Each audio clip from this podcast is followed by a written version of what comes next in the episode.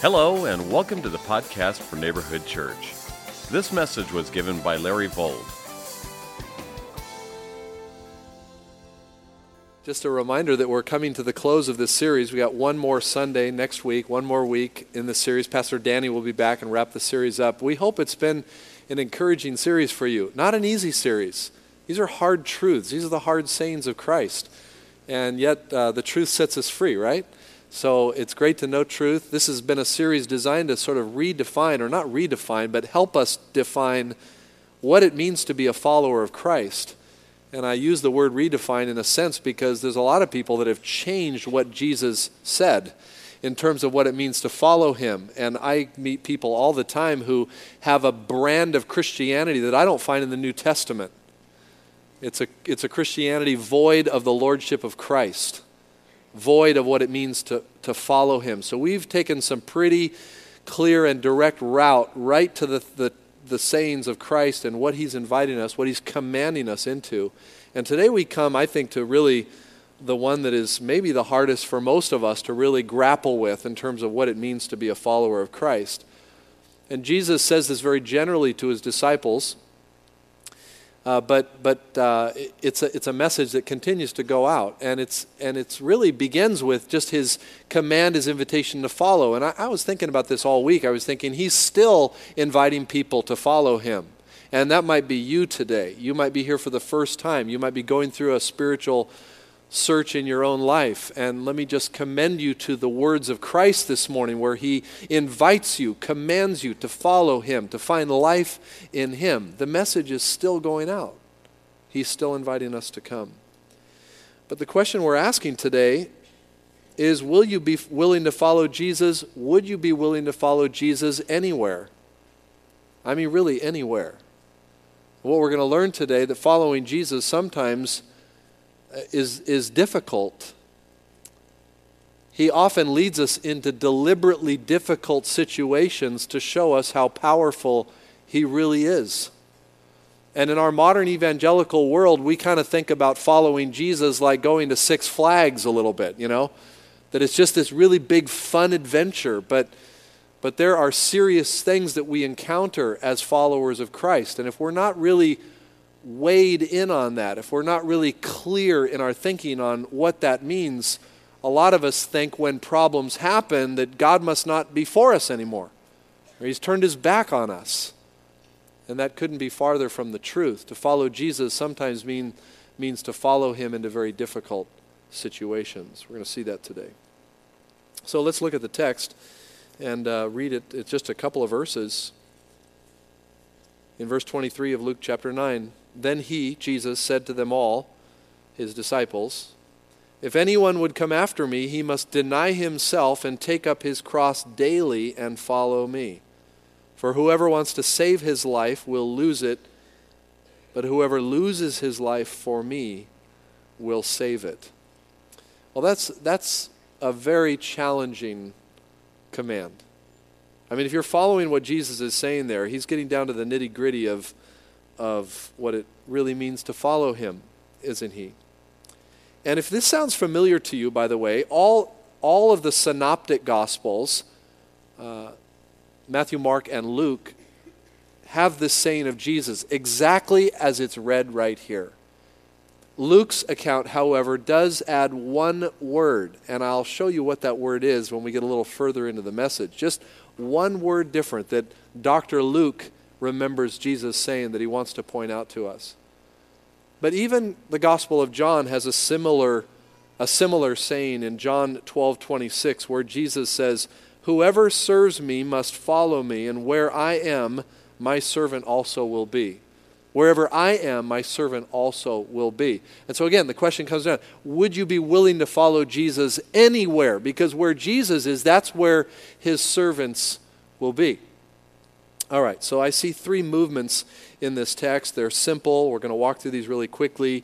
And the first movement comes to us in the phrase, if anyone would come after me, verse 23. And here's the principle the invitation to follow Jesus is open to anyone. Say the word anyone. I mean, do you really believe that? That the invitation to follow Jesus is open to anyone? How many believe that this morning? Well, I'm glad you believe that because that's what the text says right there. If anyone would follow me. Jesus said it. If anyone. I love the word anyone. Say it again. Anyone. This points to the inclusivity of the gospel, that the gospel is not to be held back, that we don't just decide who deserves the gospel. Jesus says, if anyone would come after me. Now, anyone can come and all are invited, but that doesn't necessarily mean that all come or that everyone is going to come. Jesus said in John 6:37 he said all that the father has given me will come to me and all who come to me I will in no ways cast aside or drive away. So everyone that is called by God is going to come and whoever comes, the anyone, that could be you this morning. The anyone is so important to understand. Anyone can come. The anyone is the whoever of John 3:16, whoever believes in him would not perish but have everlasting life. And I love the word anyone. Now, I know all of us probably get excited about that word too, and you say, I believe that, I agree with that, until anyone becomes a certain one. we get a little suspicious over some people that look like they're coming after Jesus. Have you noticed that? You know, we see people that don't look like us, don't talk like us, might have a little different background than us, and they're on their way. They're coming, and we say, wait a minute, the gospel is open to anyone except I'm not sure about you. And we kind of get that feeling. But that's not the gospel. The gospel welcomes anyone to come. And as people are coming, and we don't know, and this is where ministry gets really messy. And this is the, the reason this is a hard text to preach is because it toggles a little bit before the idea of everyone's invited, but not everyone comes, and the whole issue of God's sovereign grace over those whom He will call, His electing grace, as we have talked about and spoken about and preached about.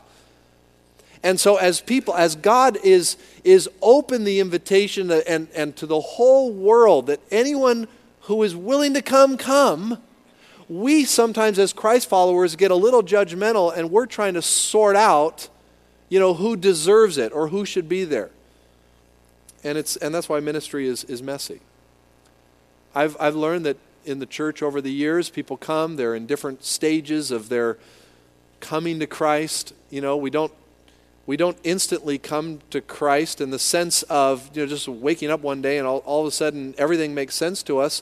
Most of us are in a process. God is using circumstances in our life, He's using Scripture, He's using testimony, He's using life's lessons to point us to our need for Him. And then, yes, one day we do step over that line of faith and we give our lives to Jesus. I'm not saying that we morph into becoming a Christian, but there's a process usually involved and so, as people are coming along in this process, ministry gets a little messy because sometimes along the way, you know what I've learned? I've learned that sometimes people along the way of their own search decide this is not the Jesus I'm going to follow. I'm not going to give my life to anyone. I'm not going to bow my knee to anyone. I'm not going to submit to Christ's lordship. But you know what happened? Somewhere along the line, they got to be friends with people. They started becoming social. They get involved in churches. They like people. It's just Jesus they're not sure about. And so now you got people in the church who are not really devoted, not dedicated to Christ. Christ is not their Lord, and they like the friendship, they like the, the being around people that are Christ followers, and all of a sudden it gets really me- messy. Ministry gets messy. I don't know how many times I run into people in the church who have a brand of Christianity that I just don't read in Scripture. I love, I love this church. I just, I'm not sure I want to, you know, let Jesus be Lord of my life. Hello, what? That's, that happens. And if it doesn't happen overtly, it happens covertly with, I'm going to I'm going to maintain this lifestyle and I'm going to call myself a Christian because I like the stuff around Christianity. I like the ethics. I like the good nature of people. I like the surroundings. I like whatever, fill in the blank. But I'm going to keep this, and just whatever this is, the little X in your life, the little personal thing that you don't want to give up, the, the habit of your life, a moral issue in your life, and there are people that want to hang on to their stuff and have Jesus too. And I, I don't know of a more clear place in Scripture where Jesus defines what it really means to legitimize your claim to follow him than right here in Luke chapter 9. So, what does he say? Which brings us to the next movement of the text. What he says is, if anyone comes after me, he must. Now, now we move from anyone to someone. Verse 23b, he must deny himself, take up his cross daily, and follow me. There it is. So I'm saying this in a principle. I'm saying anyone can come, but only those who meet certain requirements, according to Jesus, can actually claim to be a follower of Christ. Now, I know when I say that, that's hard. It's even hard for me to say because I don't like the word requirement. Sounds like a works righteousness. But Jesus made it really clear that if you're going to follow me, there's got to be, there's got to be a, a, a priority in your life that, at least in this text, revolve around three things. And we're going to talk about those three things in a minute here. But I want to be really clear, and I want you to be clear in what I'm saying and what I'm not saying. I'm not saying that we work our way to salvation. I'm not saying that we meet some kind of condition and then we get saved, because that would be a works righteousness. Our faith in God is the only thing that our faith in Jesus Christ, we are saved by grace through faith.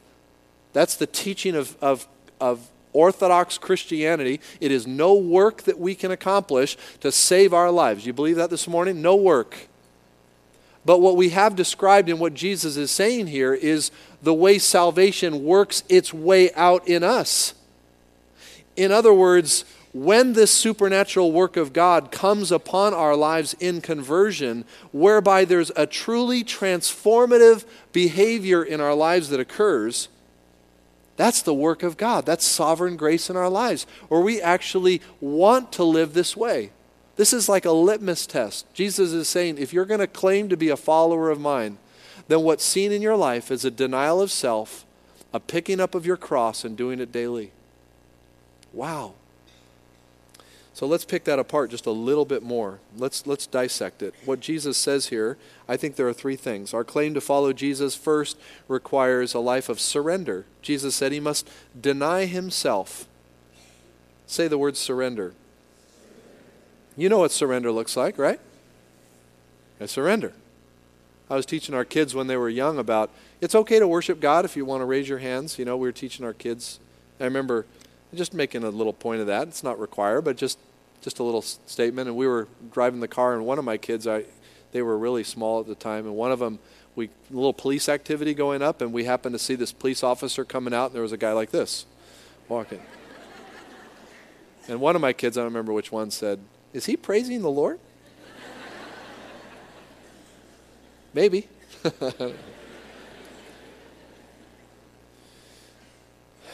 But that's what surrender looks like, doesn't it?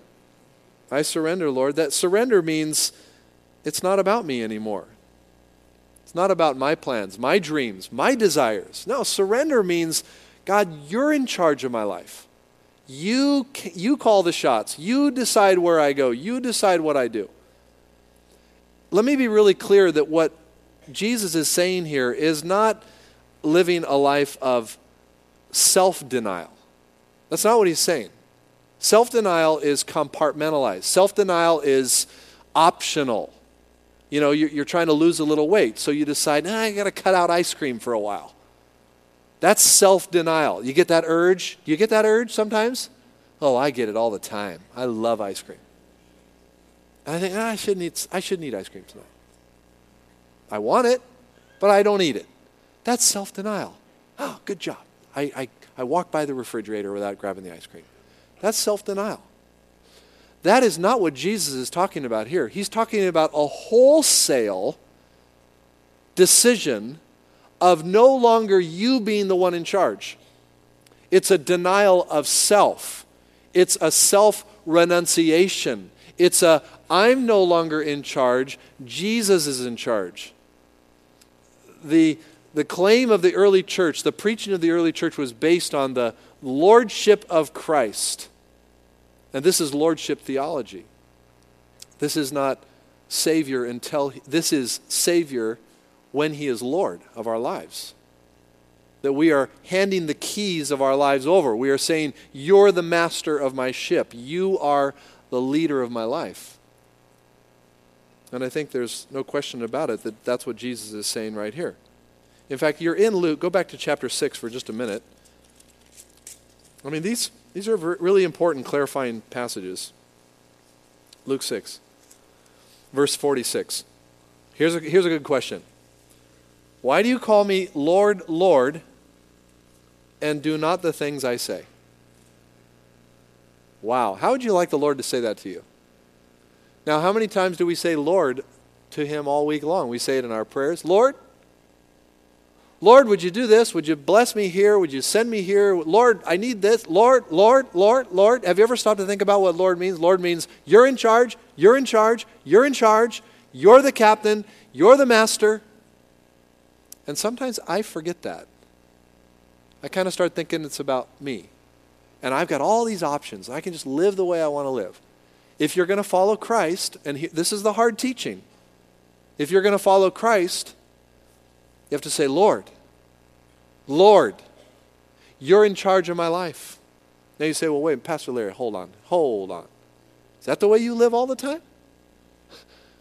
No. There are times I check out of that. There are times where I, I go back into Larry theology, you know. Larry is Lord. Larry decides. Larry wants to. No, but the Holy Spirit, listen, the Holy Spirit is always, always, always chipping away in my heart saying, Whoa, whoa, whoa, whoa, whoa. Who's, who's in charge here? And I am, I'm recalibrating that all the time. And there are times where I'm just rebellious. I'm like all of us. We're sinners. We prone to wander. We know it. We feel it in our hearts. But if you're a Christ follower, you're going to be the man or the woman that Jesus says right here. If anyone comes after me, if you are called of God and, and he's not going to reject you, you come after him, you're going to deny yourself, you're going to take up your cross, and you're going to follow him. So our claim to follow Jesus requires one, surrender. Number two, it requires suffering. Now, how many get excited about that? Let's be honest. No, no one raises our hands on that. But Jesus said, and take up his cross. The cross is an emblem of suffering and death. To take up one's cross is to be in agreement to go at times where it hurts.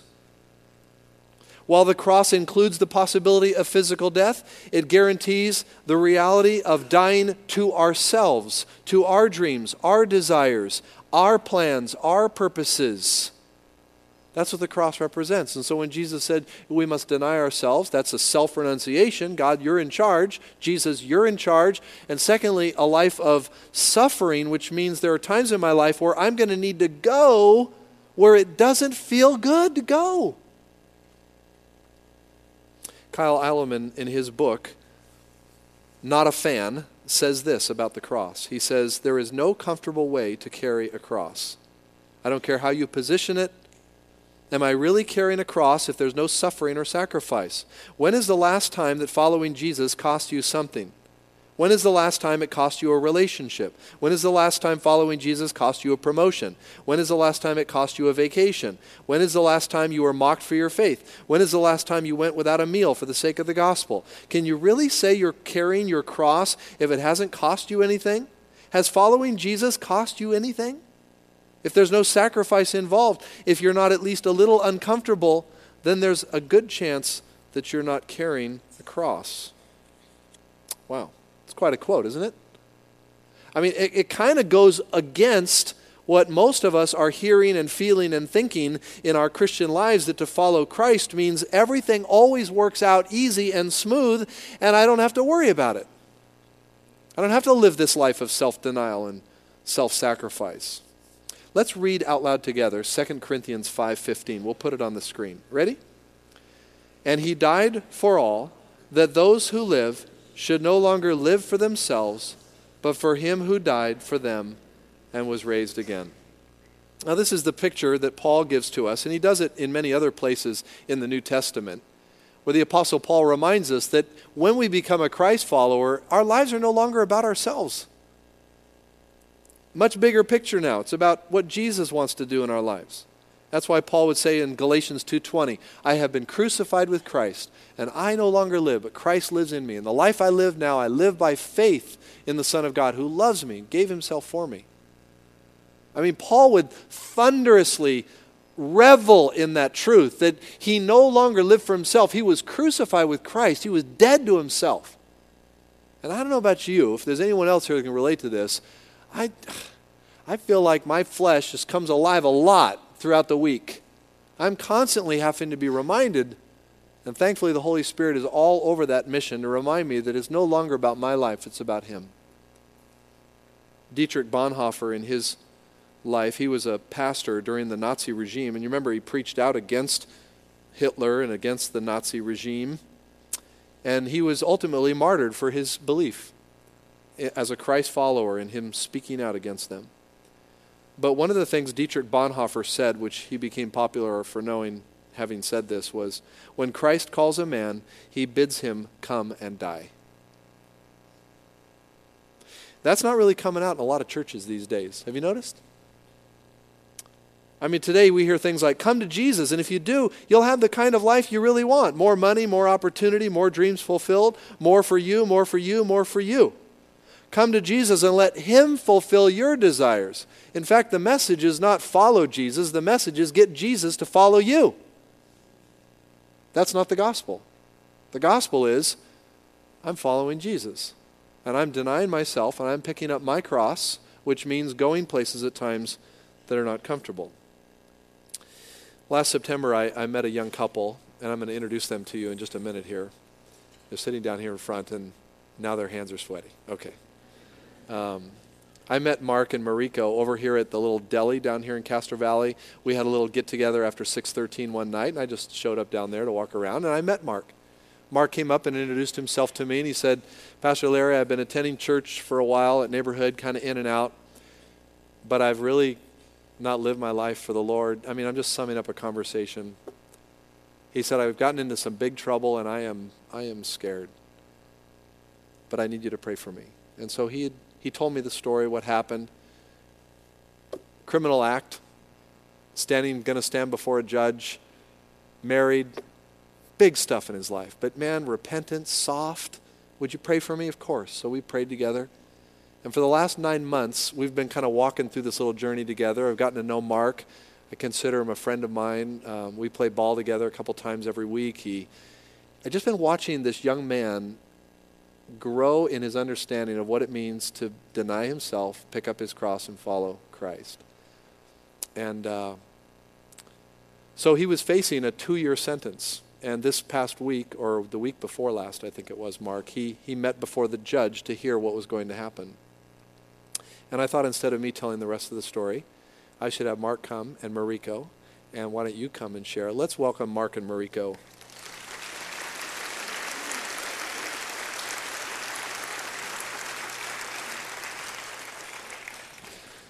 So, when I first suggested to Mark, Mark, you should just share a little bit of this on a Sunday morning, he, he just got terrified and, and for many of us, Mark, this would be our biggest fear to stand in front of a group of people. So we actually walked in here on a morning, remember this? And no one was here. And, and Mark just kind of, you know, took a breath and he kind of shared with nobody here. And he said, you know, I, I think I could do this. I'll try to do this. So it looks a little different with a thousand people here. But anyway, go ahead. Okay. okay. Hello, Neighborhood Church. My name is Mark Nugent, and this is my best friend and my wife, Mariko.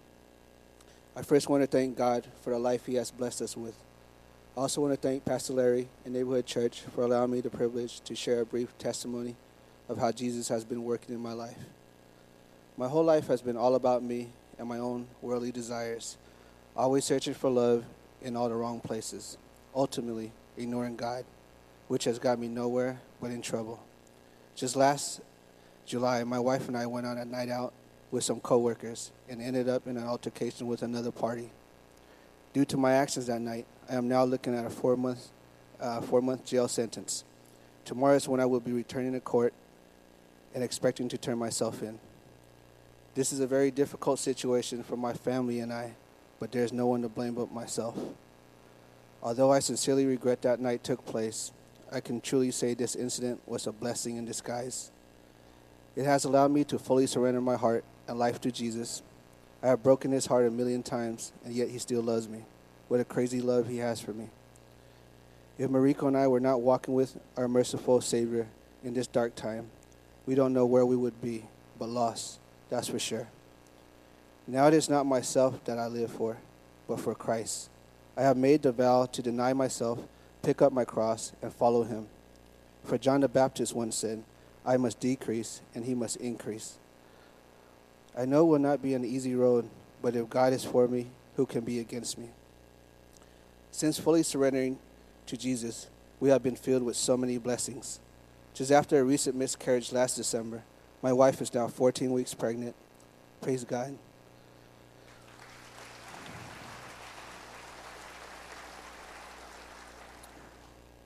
The judges now allow me to be released from jail in time for my wife's delivery, God willing. Also, my wife and I, along with a great friend, were just baptized by Pastor Larry this past Thursday. Praise God again.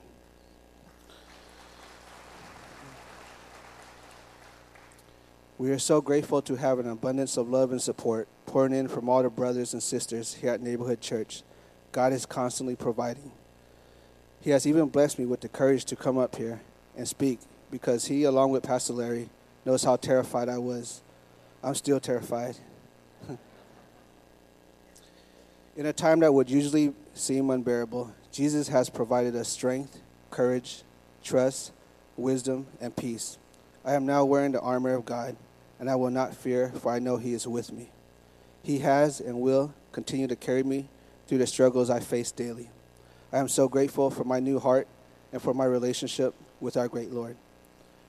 My brothers and sisters, I ask you to please pray for me to be on fire for Jesus when I go into jail, witnessing to others of His great love, holding back nothing, in hopes of bringing more brothers to His amazing kingdom. Oh, yeah, and one last thing. I used to complain that I never have quiet time to read my Bible. well, Jesus has even answered that prayer because now I'll be all the, having all the time in the world. Thank you, Lord. Thank you so much, Neighborhood Church, for being such a great part of our lives. Our God is truly an awesome God. God bless you all. All right. That's awesome, bro. Thank you so much. Sir. That's awesome.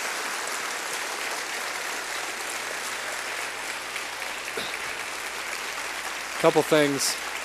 First of all, I guess one application out of that is be careful what you pray for, right? You know, I wish I had more time to study my Bible. That's uh, interesting. Okay, so, but you know what? What I was really touched by through this process is when we were talking earlier in the year, um, Mark was looking at a two year uh, sentence, and through uh, references, letters, but most of all, just through the hand of a sovereign God who saw what was in his heart and saw his beautiful wife, Mariko, and just the hand of God commuted that sentence from two years down to four months. And I think that that's an amazing answer to prayer, too. Praise God.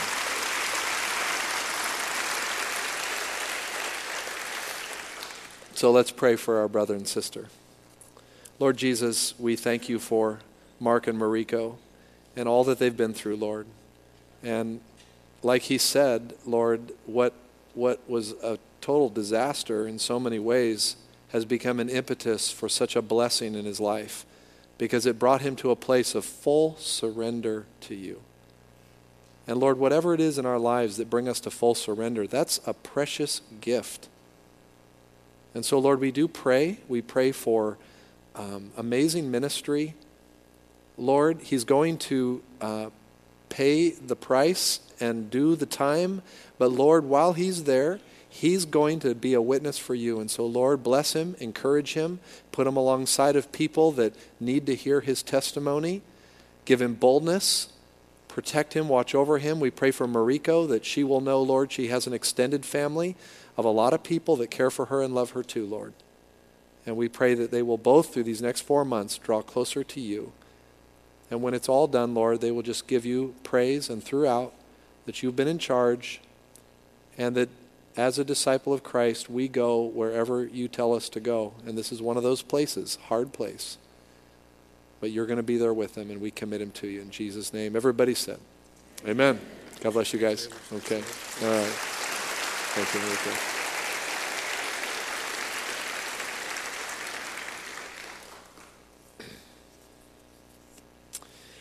Suffering. We don't hear much about it, do we? I was thinking this past week about people that go through suffering. I was thinking of the apostles themselves. And let me just give you a little list of what we know from church history and, and tradition. Uh, the apostles themselves Matthew suffered martyrdom in Ethiopia, killed by a sword. Mark died in Alexandria, Egypt, after being dragged by horses through the streets until he was dead. Luke, Dr. Luke, hanged in Greece as a result of his tremendous preaching to the lost. The Apostle John, who's the only apostle that wasn't martyred for his faith, but boiled in oil. Taken to the island of Patmos, where they thought he was going to die, but God, by his grace, brought him out of that. Peter, crucified upside down on an X shaped cross. According to church tradition, it was because he told his tormentors he felt unworthy to die in the same way Christ had died. James, the leader of the church in Jerusalem, thrown over a hundred feet down the southeast pinnacle of the temple because he refused to deny his faith in Christ. James the Great, son of Zebedee, beheaded in Jerusalem. Bartholomew, also known as Nathanael, martyred for his preaching in Armenia. Andrew, crucified on an X shaped cross again in Patras, Greece. Thomas, stabbed with a spear in India. Jude, shot and killed with arrows as he refused to deny his faith in Christ. Matthias, who took Judas's place, stoned and later and then beheaded. Paul the apostle tortured and beheaded by the emperor of Rome.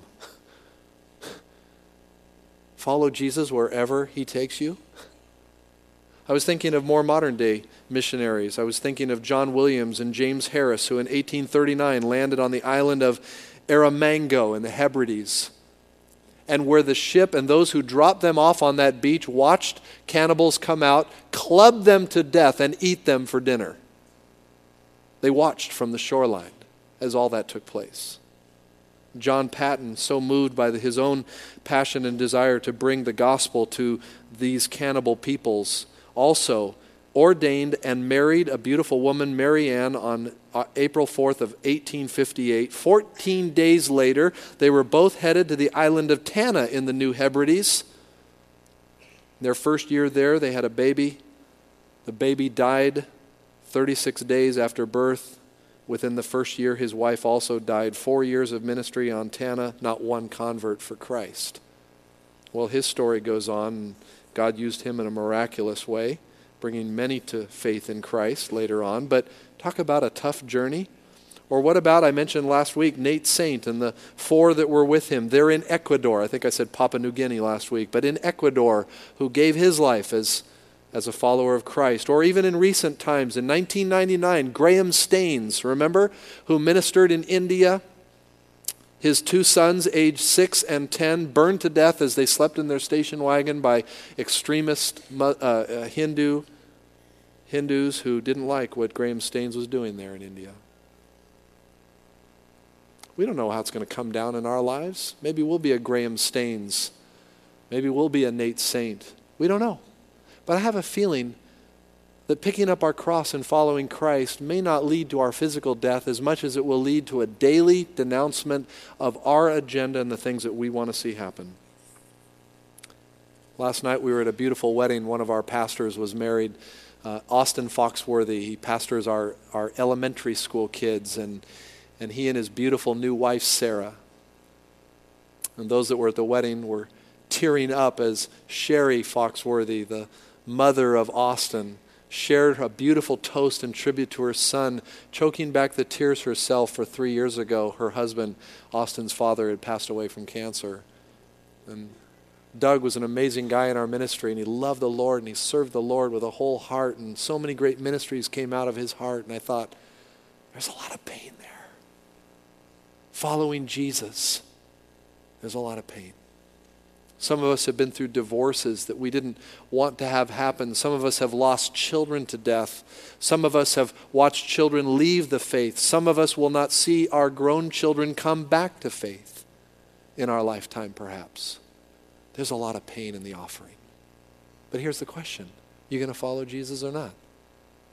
Now, if you're going to answer yes to that, here's why you will. Back to Luke chapter 9, which brings us to the last movement in this little little section that we're looking at.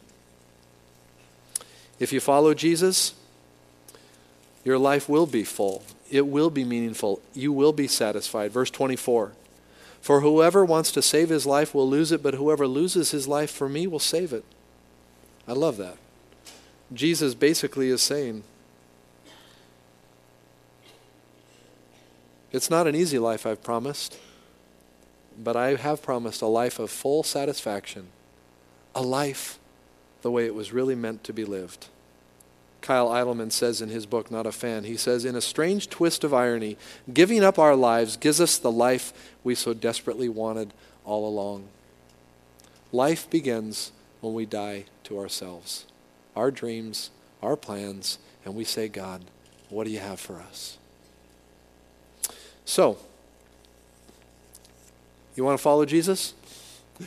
It's going to mean surrender, it's going to mean suffering, and it's going to mean a steady commitment. That's the little word that Luke puts in that none of the other gospel writers put in.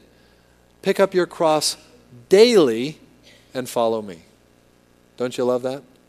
Leave it to a doctor to prescribe the dosage on suffering and surrender to Christ. How often? Daily. Daily. So, let's follow Jesus, shall we? Today.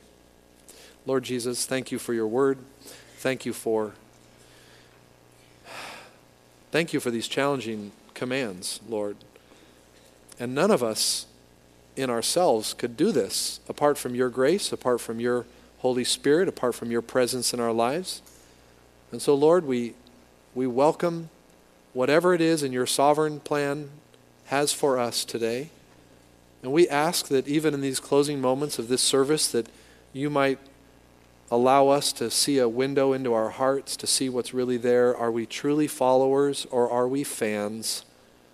Are we really living for you in a dedicated, surrendered life?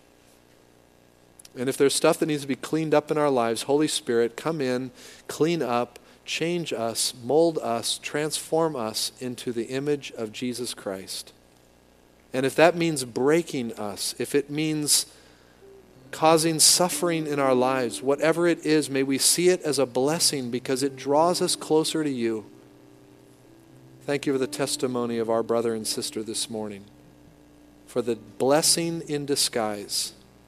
Some of us, Lord, are going through difficult moments today. May we see it as the blessing in disguise. And if that's you, my friend, whatever that is, bring it to the Lord right now.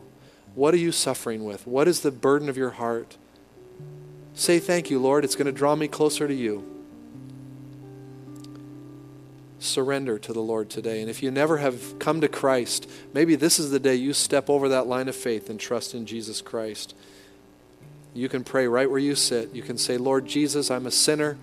I ask you to wash me clean and cleanse me. Come and live in my life. Be my master and my Lord. So, Lord, hear our prayers as we respond to you. Be pleased, we ask. In Jesus' name. Amen. Thanks for listening. If you'd like to hear additional messages, or you're interested in finding out more about Neighborhood Church, please visit our website at threecrosses.org. That's the number three, crosses.org.